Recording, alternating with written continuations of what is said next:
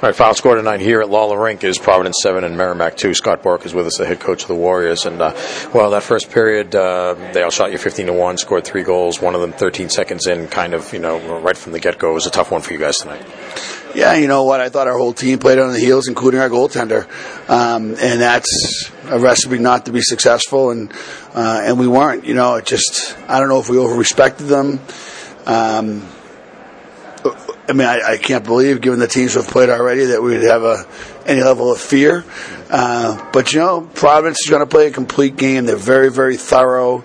They're going to make you pay a physical price, and we weren't willing to do that tonight. And um, you know, that's unfortunate because it, it got away from us very quickly.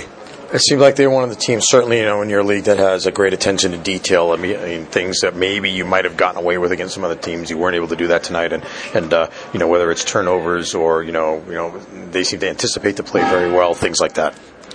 Yeah, they, I mean, they, I you know, I've said from the beginning I thought they were the best team in the league and one of the best in the country. And you know, they they stumbled last week, but they outshot uh, UMass fifteen to two in the third period of that game. So uh, they were a dominant team. But you know, my uh, my feeling is that we just need to compete. You know, we need to compete with that, and if we can do that, we can be fine. You know, um, but I just didn't think we did it tonight, and, and I think that uh, we just didn't do that tonight. From the coaches to the players, the trainer, to everybody. You know, we just we there was a thorough ass kicking.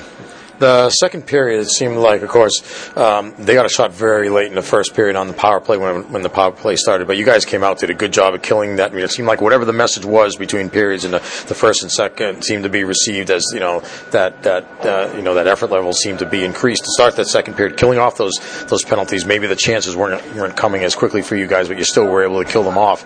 It seemed like maybe you're at that point where if you're able to get the next one, maybe that things start to turn there. Confidence, they end up getting it, and the, it kind of you know continued from there.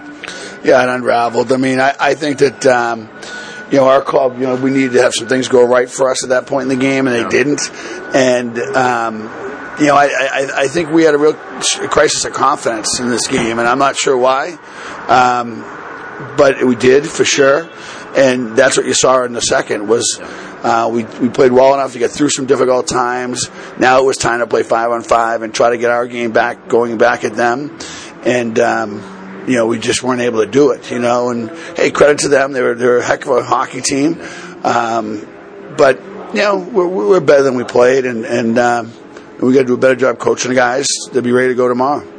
You call a timeout in the third period. You guys ended up scoring two goals in 18 seconds shortly after that. Can you tell us what you said at that point? Well, I, the two things that were important to me was you know the game has to be played 60 minutes, and we can't we can't back up. We can't back off. We have to stay aggressive, you know. And, and um, I just wanted to make sure that everybody was still plugged into the game uh, to make sure that we could you know, finish hopefully strongly, you know. And, and um, one of the things when you go into these weekends in Hockey East, they're six period weekends, so you can lose the first period tomorrow in the fir- in the third period tonight. And so I was trying to get the guys going forward. So hey, this is a six period weekend. This is, is still ten minutes to go in this one, and we we got sixty tomorrow. So it was really a case of just trying to tune them back into the you know the mission at hand. Right did you feel then that the third period, uh, you know, again, uh, the game didn't end the way you wanted it to, but still, did you accomplish at least some of the things you wanted to in the third period?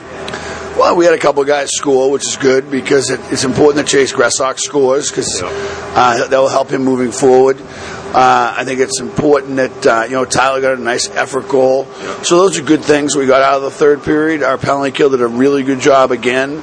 Um, you know, I thought that you know hopefully we built up a little bit of confidence. We we put our uh, goal robber in some pretty tough places in the third period with some turnovers, right. um, but you know that's something we have to do better tomorrow. So I, I think that. Um, you know, hopefully uh, we can come back from this one as we have in the past. And bad Friday, good Saturday. Uh, it will be tough. That's a really, really good team, and so um, we got to be better though. All right, thanks, Scott. We appreciate it. Good luck tomorrow night down in Providence. Great. Thanks, Mike.